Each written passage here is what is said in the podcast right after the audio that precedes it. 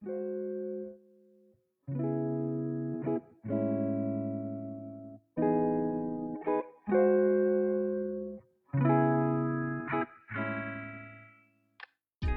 把他嘴捂金黄色的，金黄色的朋友们，就是我听的有点听的。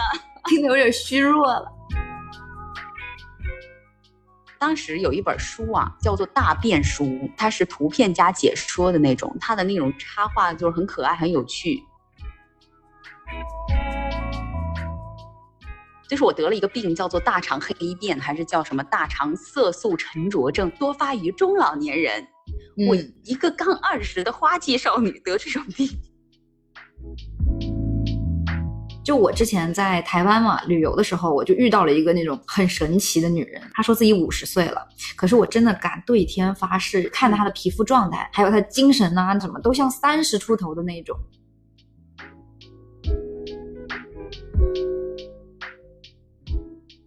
Hello，大家好，我是宝宝儿。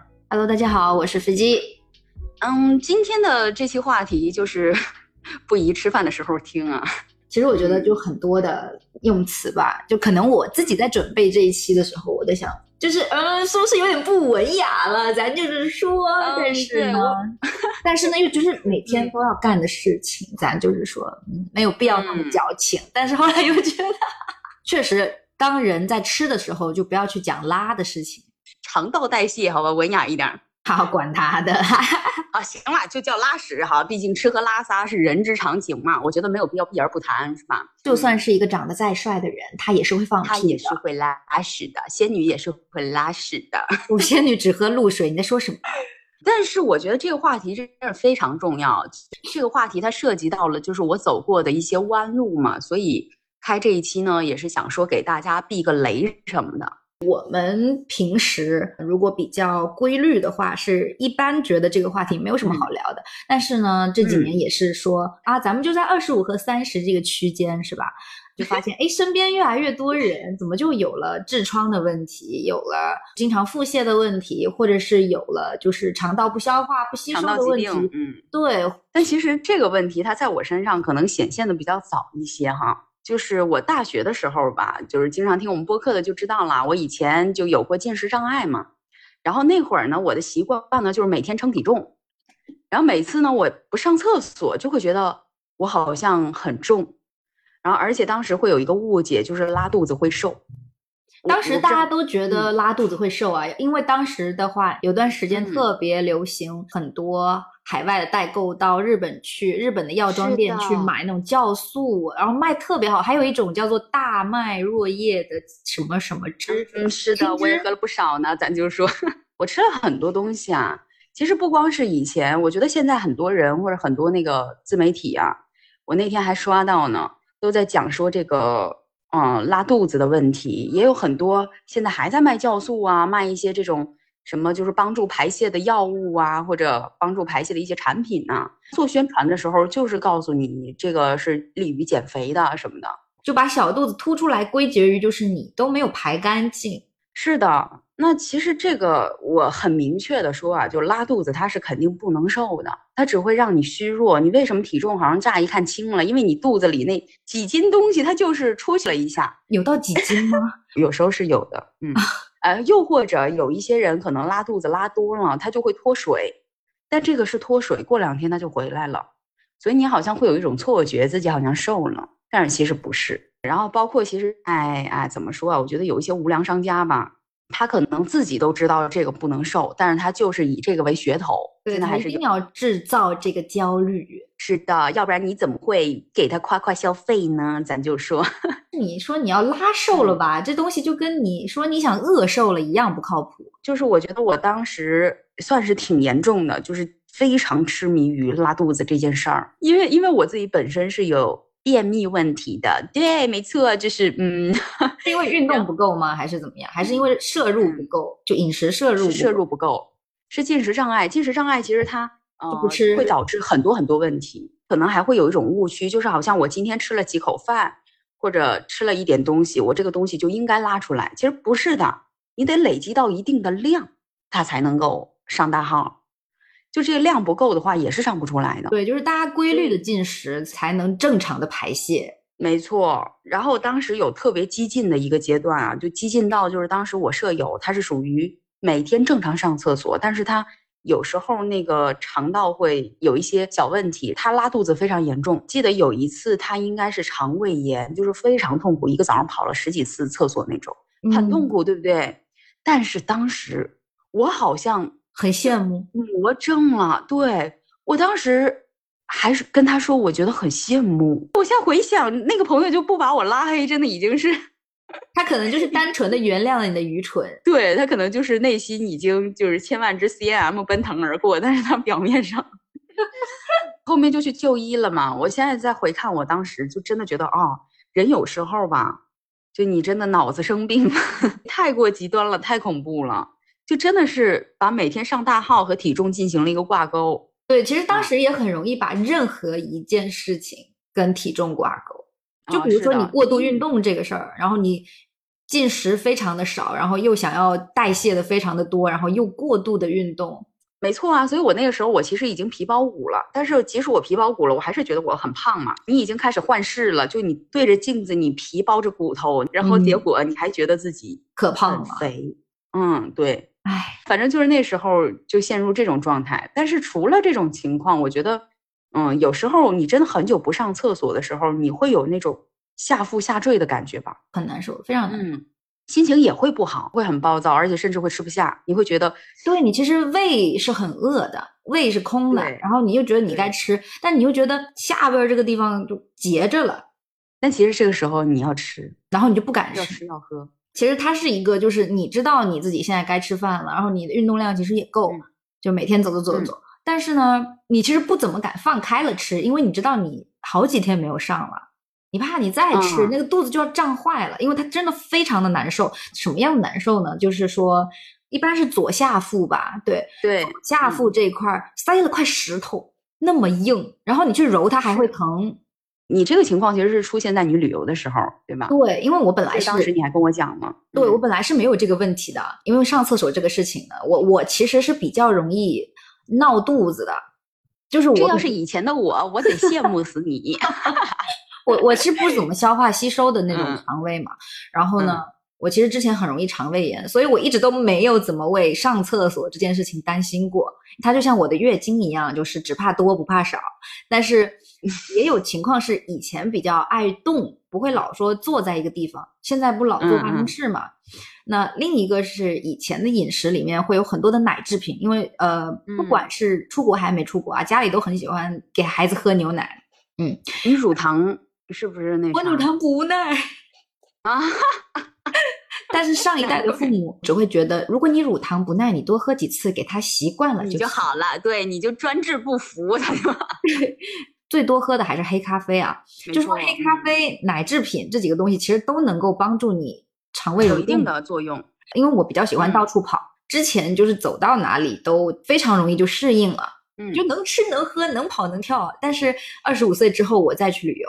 然后我就发现，哎，现在不管去哪里，在到一个新的地方的前几天，就最多五天、四五天，就是拉不出来屎，这真的很严重。因为旅游的时候，你都会敞开了吃，特别是第一天没有上，第二天没有，你会觉得，嗯，我吃这么多嘛，怎么着也应该推着推着就推下去了，是不是？就堆着堆着堆着堆着，然后肠胃就自然的落下点什么，结果它全卡那儿了。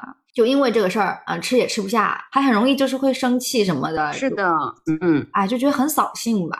现在啊，如果是旅游第一天当天就能正常排便，哦，我那个心情你懂吗？就是会一道圣光就这么照在了我的头上，真的非常的难。因为一个是你旅游之后，你旅游的时候，如果你的精神就是很亢奋，嗯，就是我这亢奋其实它也是一种紧张，就你的整个状态不是那种很放松的，我要睡到几点就几点醒。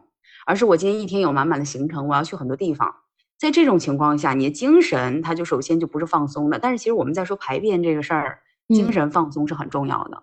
然后再有一个就是你旅游吃的东西，嗯，就比如说你要是吃很多杂物，你在旅游的时候，你比如说你像你这种暴走狂魔啊，走了那么多的路，然后运动量很够，对，也喝了很多的水，因为我其实，在旅游的时候，我发现我很少，我本来就不爱用公共厕所，我很少用厕所，我新陈代谢很快的那种人，所以我一般就是狂喝水。我有时候最夸张的是一天我能喝八瓶，但我跟你说，这个其实可能不够了。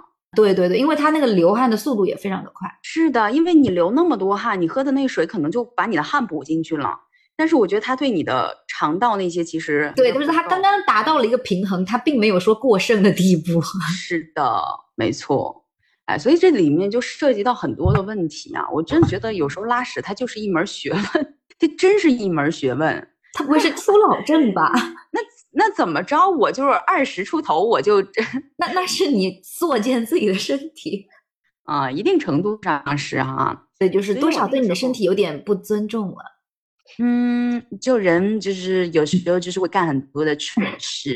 我当时要便秘的话，我就会有一种好像我的屎已经溢到了我的喉管 啊，我怎么还能吃得下去东西呢？吃不了一点，咱就说你这样子会被很多关注我们的朋友拉黑的。嗯，对不起，大家好，就我就是这样的人，大家重新认识一下我。与其内耗自己，不如发疯。我那个时候就是像你刚刚讲的，当时不是流行那个日本代购吗？嗯，台北呢又属于那种什么酵素啊、青汁啊，各种乱七八糟的东西一大堆的。对，我当时为了上厕所，我就干了很多的蠢事儿，我就吃各种东西。酵素、青汁那是肯定吃的。有一段时间还流行了一种叫小粉丸，听过？天哪，那不是很毒吗？那个我吃了很多，然后还有什么西梅干、番泻叶，就中嗯算中药里头的东西。番泻叶是什么？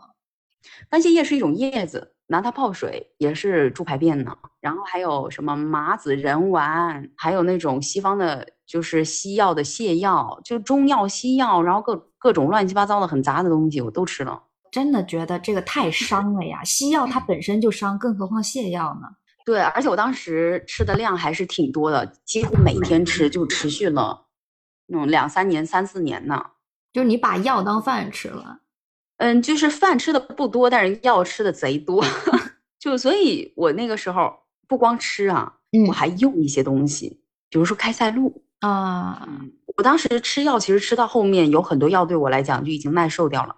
嗯，除非我吃很大量，但是吃很大量我的胃会不舒服。对，所以就开始对自己的屁股 下手了啊！就嘴不能下手了，对屁股下手。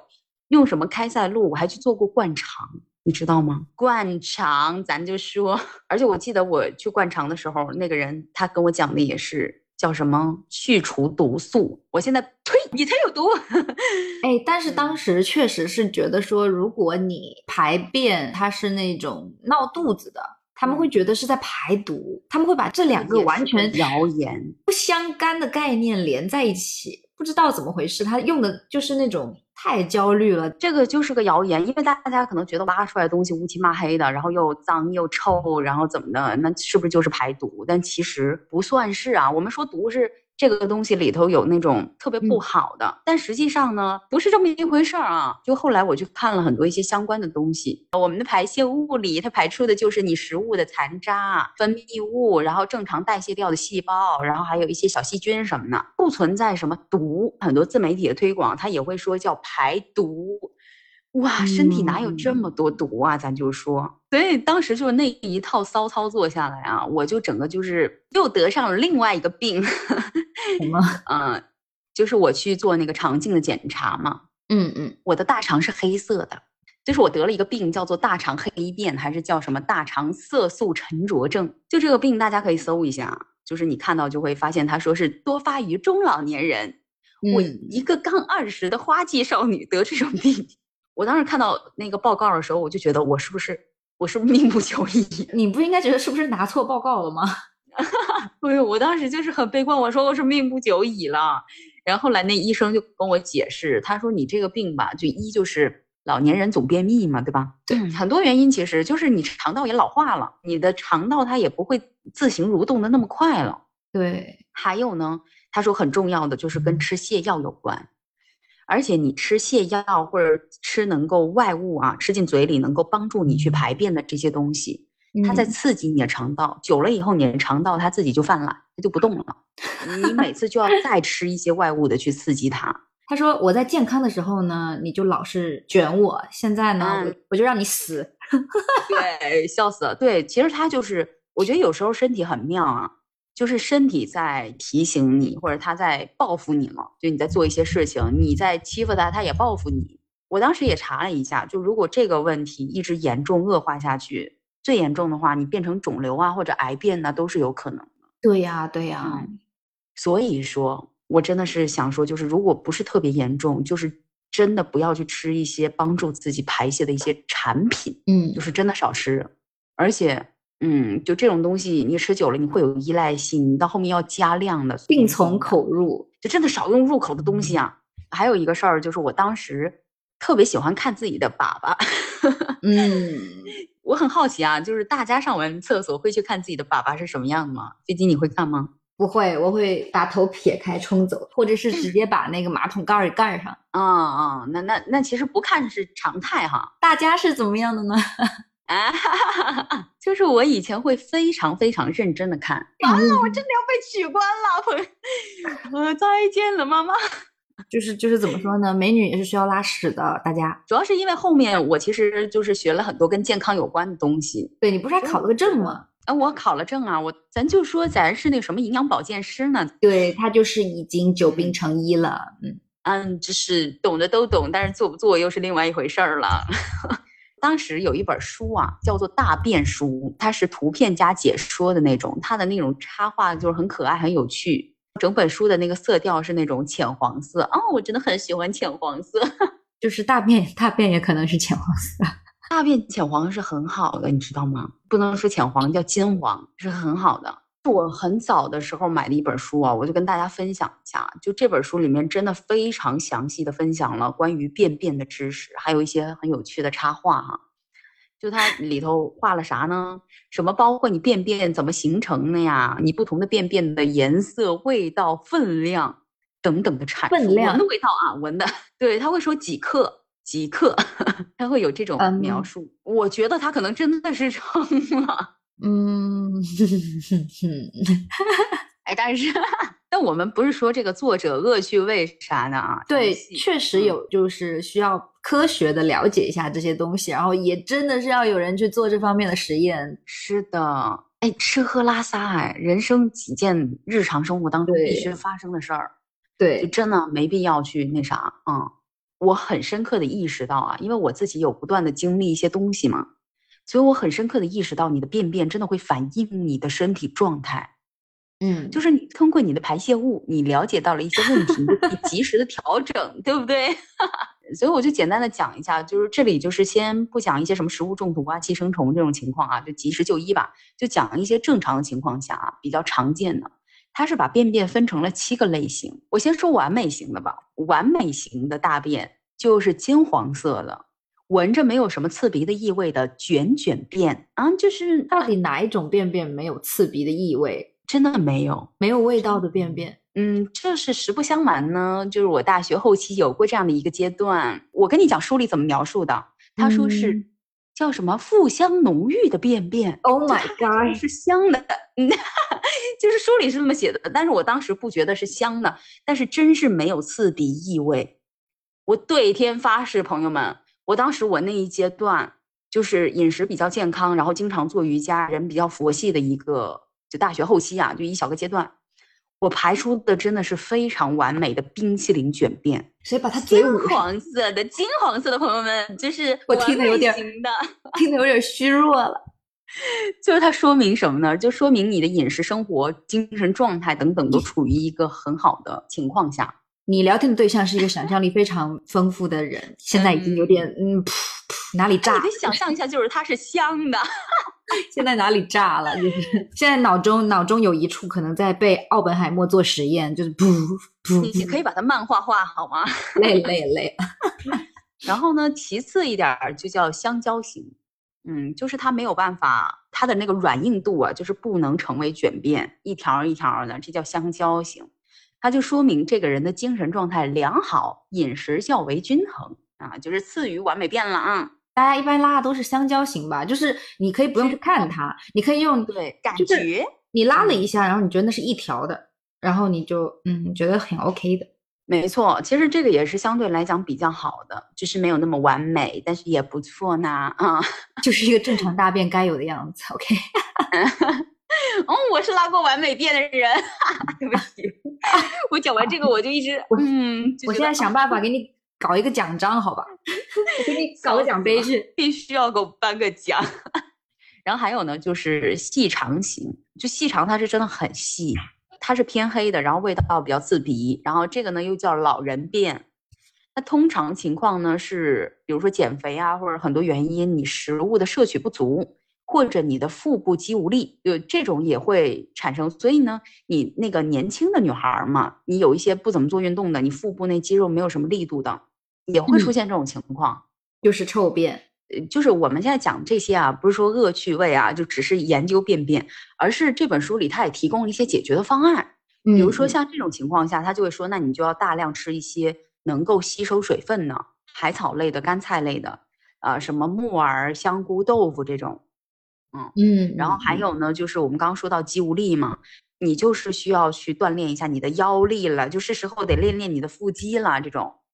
嗯，还有呢，就是说可以去吃一些益生菌啊，酸奶这种。下一种类型呢，就叫粘稠型。粘稠型它就像泥巴一样的，我就不再具体去描述了，以防就是对面这个女的，这个对面这个女的这期录完之后，整个脑子里头 剩下了各种各样的 变。咱就说啊，它就是像泥巴一样的。然后它也提供了一些方案呢，就是说在如果你的排泄物是粘稠型的。这个时候你就要注意了，就辛辣刺激那种就少吃了，然后多补充那个纤维、蔬菜这种，还有就是要好好休息。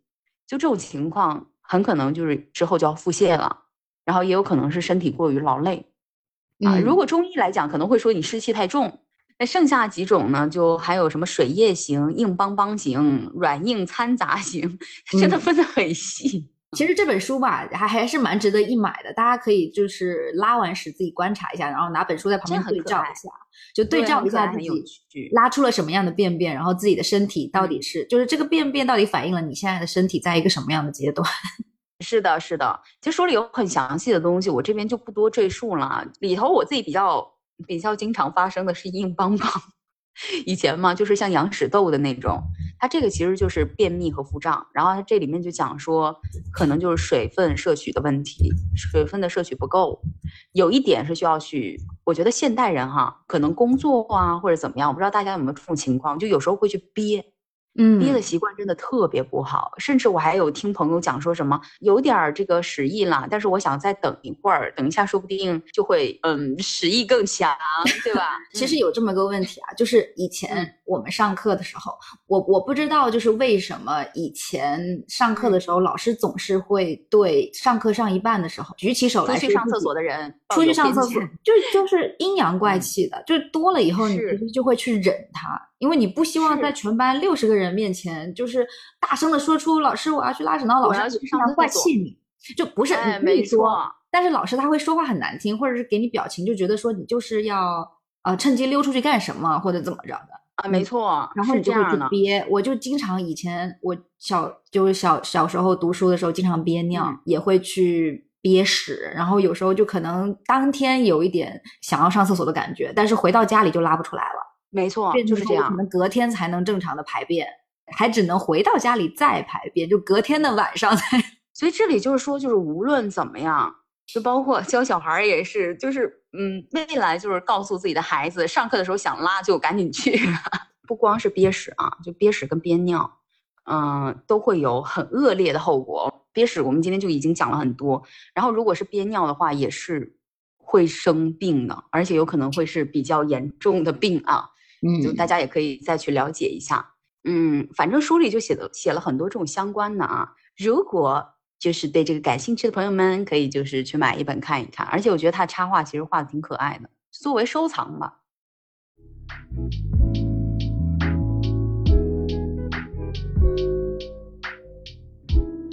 那就是飞机，你自己有尝试过拉屎这件事情，付出一些什么样的努力吗？多少会有一点便秘的困扰吗？我发现我这有这个问题之后，我就开始疯狂的咨询我身边的朋友，因为其实你会发现大家也都代谢的不是非常的好正常，可能是因为大家也都是坐办公室的，一天到晚也都不动，然后很卷，然后很辛苦，身体机能就比较差嘛，然后他们就会有各种偏方、各种小妙招。我其实也试过什么大麦若叶啊，什么酵素，我有吃过一两颗，但是我不敢，我不敢，好像也是你跟我说，就是。你以你的经验来跟我说，不要吃酵素，因为我是有想过吃酵素的，就是当问题发生的时候。然后我到现在我都没怎么吃过酵素，就吃过一两颗，就少吃入口的东西还是少吃。对，因为一开始吧，我们俩刚认识的时候，我还我也还二十出头，对吧？那时候我是没有这个问题的，所以当这个女人跟我说，就是她吃酵素吃到黑肠子的时候，我其实当时脑子就是一个大不解，你懂吧？其实我当时主要就不光是酵素啊，就是主要还是泻药的东西。但我觉得酵素，不管是酵素、青汁，即使它的成分很健康或者怎么样，我还是觉得入口的东西就是它都可能引起肠子的癌变啊，或者是病变什么的。我后面不吃酵素，毕竟也是不是因为说你一个人说我就不吃了嘛？我也去查了很多，嗯，去去几个平台去看了，然后有一些。有一些就说他们就是吃酵素吃的黑肠子了，就是就是所谓三个字啊，就是一个名词黑肠子，就大肠黑便，就是大肠黑便。对，然后我就是真的彻底的不敢吃了，然后我就在想说，那就是用最自然的方式吧，去催促一下，对，催促一下我的大肠赶紧进行这个动作。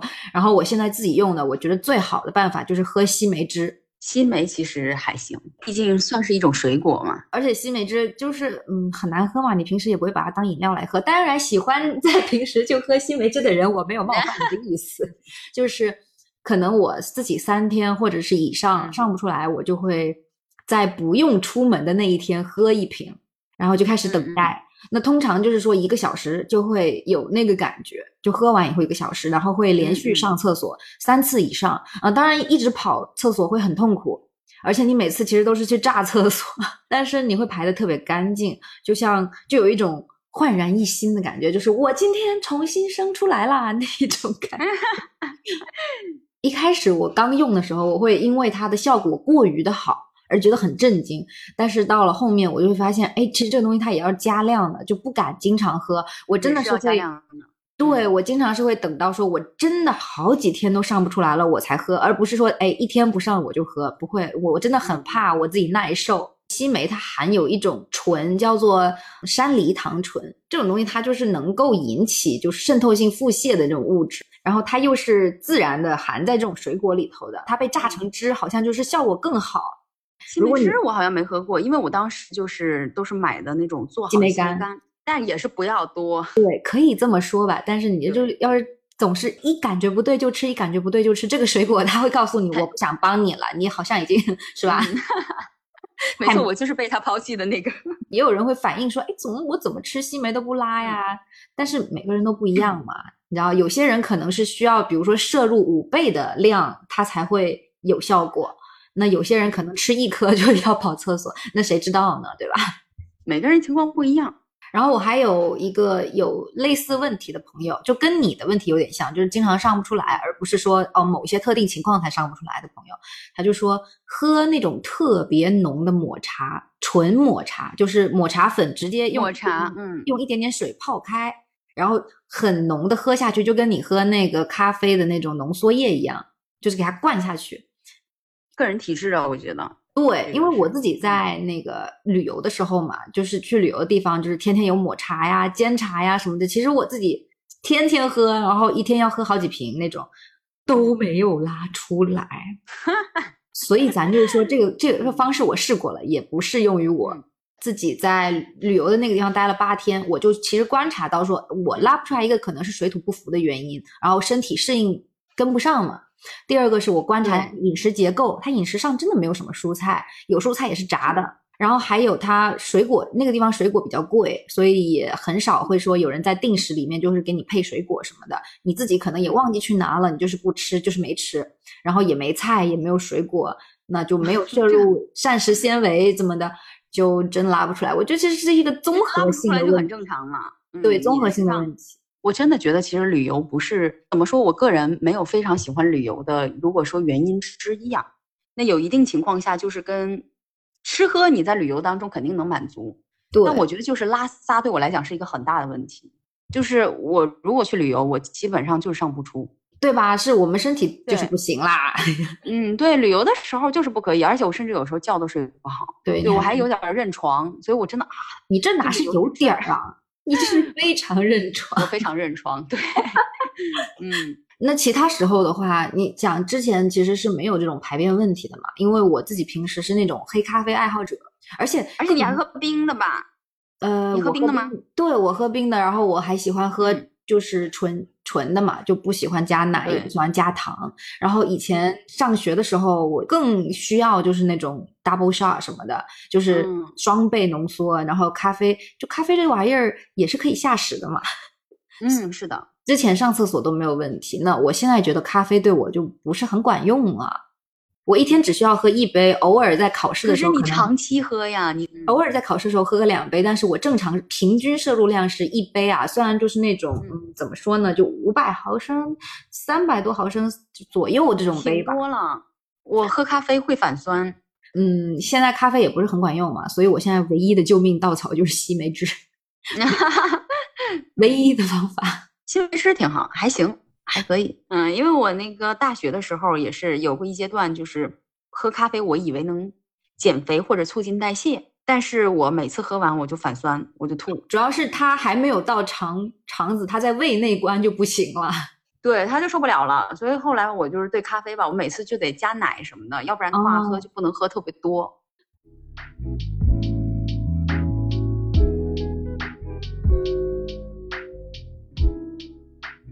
那像我刚刚也讲了，不不上厕所，好几天不上厕所，就这么累积起来，你你觉得会有什么样的影响？其实我觉得刚刚也讲了，会生气嘛。还有一个点就是觉得，嗯，其实会生气是一个很大的点，你感觉到了不舒服，对你身体的不舒服，就身体有一点点不舒服，它都会反映到你情绪上。有的时候你生气呢，不是因为事情，而是因为你可能 maybe 就是自己当天不是那么舒服。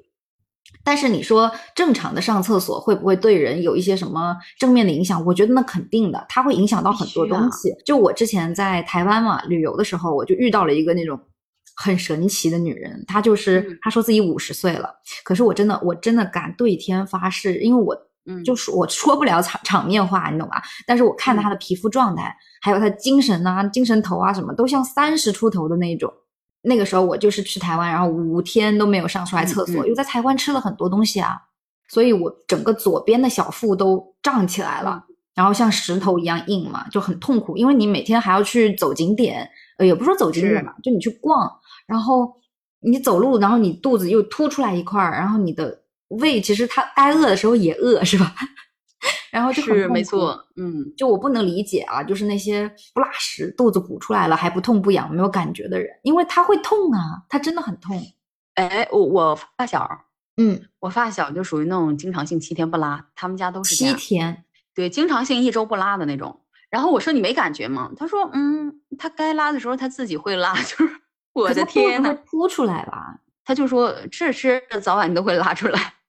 我真的，嗯，就真的，咱就说真的有这种长期性便秘的人呢，好像已经所谓，嗯。然后当时我不是就很难受嘛，嗯嗯，我就去他的药店，我想去买一下有没有那种速效的酵素，因为其实我当时也知道台湾那边很多酵素嘛，他们都很喜欢去进日本的货呀什么的。然后那个神奇的女人就是那个柜姐，我们就有有在哈拉几句，她就说她五十嘛。哇，真的看不出来，就是那个头发是那种乌黑发亮的头发，他没有白发，他没有白发。我我当然当然，我不能直接确定的说他有没有染过啊，嗯，但是他的发质是很好的，皮肤也没有什么瑕疵，妆容很服帖，皮肤底子好就会服帖。然后我就问，就是皮肤底子好，对我就问他怎么保持的，他就说每天早上起来都会定时上厕所排便，他觉得这很重要。因为我们也是过去跟他买酵素的，所以他也会跟我强调这一点，就是要拉，要在饮食里面多吃蔬菜。然后他是一个不经常生气的人，情绪太重要了。这是在为难我吗？就是不经常生气。你生气的话，你身体会体热，会燥热。对啊，还有一个点，他特别强调了，就是他很自豪的表情，强调了一句，他说他几十年都不吃冰的了，他只吃养生，对，不，他只吃温的跟热的。我们有时候吃冰的会觉得好像能够刺激一下肠道，就可能爽一下拉稀了。对，但是其实如果你去刺激你的肠道，对于就是循序渐进的人，你突然某一天刺激他，然后你今天就是比如说大量拉稀了，嗯，你平时每天早上起来都会上厕所，但是今天大量拉稀了，你明天早上就上不了厕所了，你的肠道就开始乱了。嗯，所以我觉得如果能够长期不吃冰的，这其实是好事儿，很强的难。对，因为冰的东西确实好吃嘛，咱咱就是说可能太香了，咱就是说，就 是先吃着，再过几年，等我对它失去兴趣了，可能我也不吃冰的了吧？嗯，不懂。嗯，这个女人她确实是不爱运动那种类型的，她的那种防晒啊，就是皮皮肤保护啊，确实就是那种全身对，就是那种全身遮。但是台湾跟我们一样，他们也是以白为美的嘛。他说他出门都是全身遮得紧紧的，不要被太阳晒到，要不然紫外线很伤嘛。特别是对他这种年纪比较大的人，那我其实也可以看出来，他是那种保养出来的年轻，而不是那种我们现在喜欢的运动美啊。嗯嗯，看到他这种情况，那其实就是说，就是你吃的好，然后排的很规律，就是也可以说去保持住青春啊。然后你内在的新陈代谢的情况就会反映在你的脸上跟你的身体上。没错，是的。就是像刚才讲的，真的人的那个精神状态啊，你的整个身心状态啊，跟便便粑粑这个事儿，我觉得还是有很大的关系的。所以，如果能够每天正常上一次，我觉得这是非常好的一件事儿，真的，这真的是一件非常好的事儿。然后我之前其实也有讲过，就是咱就说是营养保健师，对，嗯嗯，然后再加上我自己的一些走过的弯路啊等等，所以我觉得有一些建议啊，就是可以跟大家分享一下。第一点呢是多吃蔬菜，这个多吃是吃一堆的那种，不是说我筷子夹几条。我记得我当时去看病的时候，哪个医生跟我讲了，他说我那会儿情况啊，就一天吃个两斤的菜是 OK 呢，两斤。两 斤，可是菜它本身就很轻，嗯，但是就是说它让我要多吃，所以如果你真的就这段时间排不出来，我觉得多吃菜必须必须。嗯，你当时说去旅游的时候上不出来，然后我一看你给我发的那些食物的照片，炸猪排，炸这炸那，对，都炸的，没有什么菜，然后呢又都是炸物，那肯定不行。对，然后再有呢就是多喝水，这个多喝水。也不是说几口一杯，一天两升的水是 OK 的，尤其是夏天的话，我之前夏天都是买那种很大的水壶，就一个水壶就是两升，然后我每天就是灌满，嗯，然后灌满，我就是今天我必须把它喝完。我我当时很顺畅的时候，我还是保持这个习惯，就是必须要去大量喝水。所以像你就是狂出汗的时候。你那喝的刚够你排汗的，是不够的。其实真的情况下，你在经常喝水、经常喝水的时候，你的尿是会比较多的。就一天你也要上几上几次的小号，对。然后再有一个呢，是必须要有油脂。比如说有些在减肥的朋友啊，他会很爱吃那个水煮菜嘛，对吧？嗯，他可能吃很多水煮菜啊，然后平时不怎么吃油，就基本甚至有的就是不吃。然后他说啊，那我吃了很多蔬菜，喝了很多水，我怎么还是不上？因为没有油，在吸梅汁之前，我用的办法就是，如果我上不出来，我就去吃一顿辣锅，去吃火锅，没错，然后就可以上出来了。确实要有油水，要有油。其实你也知道，我平时吃饭很素，对吧？没错。然后像你如果吃火锅的话，一方面它油，然后另外一方面它辣又有点小刺激，但主要是它的油脂就充分了。也不想让自己的肠道干巴巴、皱巴巴 的吧？没错，干巴巴的它下不去的。所以我之前是有经历过，就是没有吃油脂减肥的阶段，不管吃多少菜，我还是不太能上。但你说那减肥不能吃很多油怎么办？那其实就是吃一些高质量的脂肪，牛油果、坚果这种都行。还有就是一些橄榄油也不错。吃全麦面包的时候沾一沾橄榄油吃下去，其实也算是补充油脂了，而且很好吃。对，而且挺香的，其实。嗯 嗯嗯嗯，对，所以其实橄榄油沾面包，哎，我觉得这是一个不错菜谱啊。那不错啊，那是很多西餐厅的前菜，就是你刚坐下一屁股坐下去，他给你一篮面包，然后给你端了一个橄榄油上来，叫你沾着吃。然后就是蛋白质，其实吃红肉是不太利于排便的，就吃大量的肉。不太利于排便。但是你有时候摄取蛋白质，我非常推荐的是粗粮，就八宝粥、豆制品。就实在你不太爱吃蔬菜的，多吃粗粮也可以，又有蛋白又有膳食纤维，就也挺好的。比如说玉米啊，然后地瓜呀之类的吗？地瓜粥啊，以前我们不是早餐都吃地瓜粥吗？吃完其实也挺好上厕所的。嗯，对，就搞得我有一段时间特别不喜欢吃地瓜粥，我都把地瓜悄悄的扔给我妹。虽然说水果也有很多纤维啊，可是啊，因为我看了很多中医跟西医啊，中西医真的不一样。中医其实是不太建议吃水果的啊。我看了很多中医，他都会说，呃，因为觉得水果很凉，然后甚至有中医他建议我把水果煮了吃，煮了吃，维生素都没了吗？对，维生素就没了。但是他会说，如果你实在想吃，你就煮了吃。因为他会觉得生水果是凉的嘛，然后所以我我的话就是，除非是喜欢的水果，要不然我不会把它列入那个排便计划里。本身我就是有点属于体寒了，怎么说计划性吃东西是吧？很多人会讲说水果会排便嘛，然后可能就会说啊，那我今天一定要蔬菜水果都大量吃。但是实际情况下是，你多吃蔬菜和多吃粗粮，你不吃水果也是 OK 的，是 OK 的，它可以排掉。就就这个项目，它可以不用药的，其实还是要吃吧。其实水果挺好吃的，大家，嗯，最主要就是好吃啦。其实，嗯，就是大家吃水果做个仙女吧。嗯，然后再有一个就是上厕所，其实蹲便比坐便要好，是有这个说法了。就是如果你真的，就如果你上坐便，然后你真的上不出来，你可以在下面垫个，把一个脸盆倒扣垫着，嗯，然后或者说垫一个那种小凳子。然后身体往前倾斜一点，就是 他其实就是在模仿蹲便嘛，模仿蹲便的姿势。如果你觉得你的双脚的力气，嗯，支撑不了蹲便，你就可以这样做。因为我不喜欢蹲便的原因就是它太费脚了，是腿有时候蹲着蹲着蹲麻了。哎，我其实很想说我一个经历啊，但是说了，你掉进去了。嗯，就是。大家知道啊？天哪，这个能说吗？行了，今天咱就是说豁出去了啊！就是说我大学的时候那厕所是蹲便嘛，然后然后呢，我因为当时低血压，因为低血糖是不是？对，反正总之我当时就是什么都低，然后而且而且减肥过度，营养不良，所以我记得有一次我蹲太久了，我站起来我就晕倒了。你你冲就直接，嗯，我站起来就晕倒了，你怎么冲？当然，我就是没有碰到，可是就是非常近了，所以从那以后，我就是对 蹲厕就有一种 恐惧感，因为我当时就是还好，我晕的就是不是让我一屁股坐下去，不然我真的是会疯掉。不是，就是那一瞬间，就是脑子就直接空白掉了，就是你完全没有反应过来自己要晕倒，就是直接倒了。等醒过来的时候，你发现你在地上，就这种情况，然后一睁眼就是自己刚拉出来的屎。对，没错。虽然就是说没有踩到它，但是就是非常近了，所以我特别害怕。我现在对蹲便有一种恐惧感。嗯，我不喜欢蹲便，我真的好讨厌哦。嗯，然后我后面就是再也没有去过蹲便的厕所。就是嗯，没错。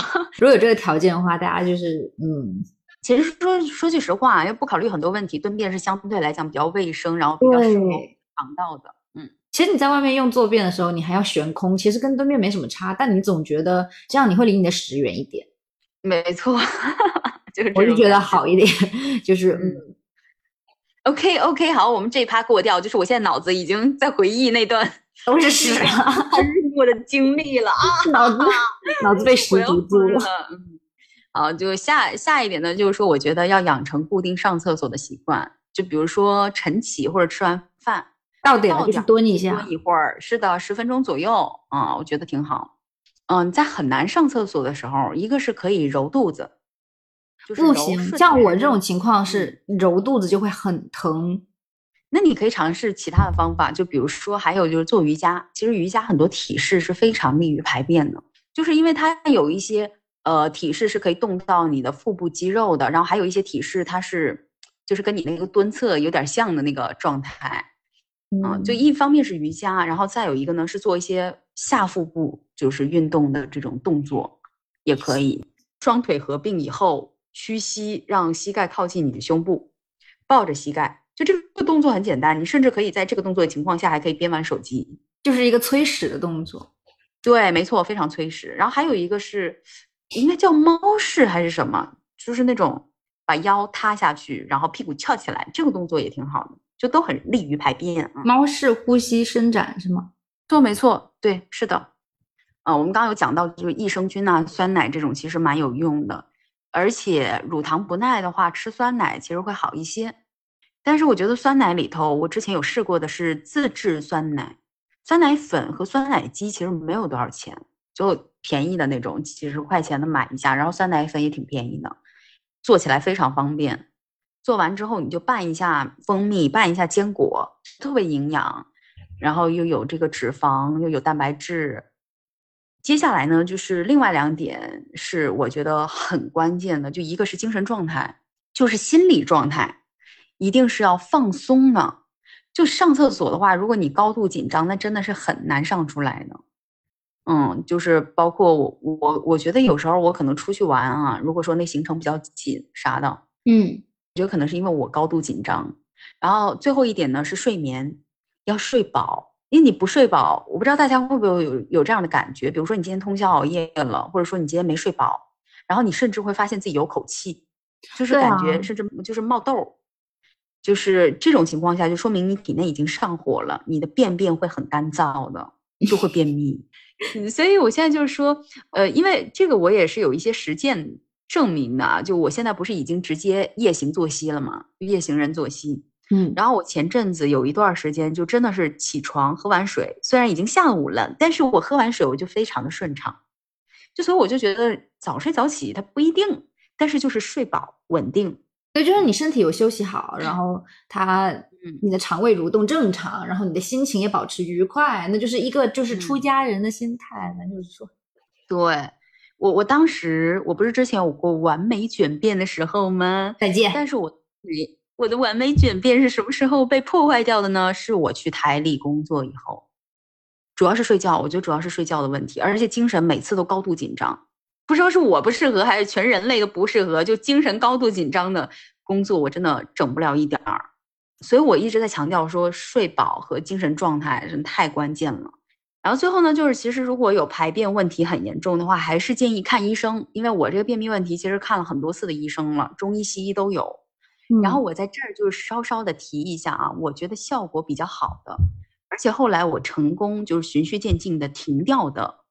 药品，因为是药品，所以不建议大家自己去买，还是去看一下医生。但你可以问一下医生，就能不能吃这个哈，杜密克乳果糖口服液，绿色的一小条的那个，这个我自己试，就是效果还挺好的啊。然后，但是是因为我吃了很多药嘛，所以我是觉得就是这个，我后面成功的停掉了，而且停掉了之后我还顺畅了一段时间，所以我觉得这款药挺好的。因为我不确定医生会不会都给你开这个，就可以盲问一下哈。呃，现在的想法吧，我就觉得我现在是真的没有以前很在意这个事情了，就包括我现在也不怎么看我的爸爸，所以就是说我现在没有以前那么在意，可是我仍旧觉得这是一件很重要的事情，对，影响心情，影响皮肤、美貌，影响健康，什么长痔疮等等，就还是久了还是挺苦。嗯，其实这件事情是非常重要的事情，只不过我们我们呢是。不是很清楚，大家听这一期的时间点是卡在哪里？如果大家不要吃饭，就开头就是。但是如果大家不在吃饭的时候，然后又有这个空闲时间呢，听我们叭叭叭讲了这么一大堆，那其实大家也应该会有跟我们有一样的认知啊，就是新陈代谢嘛，排泄真的是非常非常重要。你要是不往外放掉那些废物的话，你要怎么去进一些新的东西呢？好吃的东西呢？是的，没错。然后，所以今天呢，我们要分享的就是这些啦。那最后，祝大家都能拥有完美的黄金卷变吧。我是宝宝，我是飞机。喜欢这期节目，记得点。很难喜欢？怎么会呢？就是非常健康的科普，好吗？科普不敢说啊，这我们不敢说啊。就是，嗯，这是非常健康的讨论和分享。嗯，是的啊。然后，如果对这期话题有其他的看法的话，欢迎在评论区分享你的经验。我们下次再见，拜拜，拜。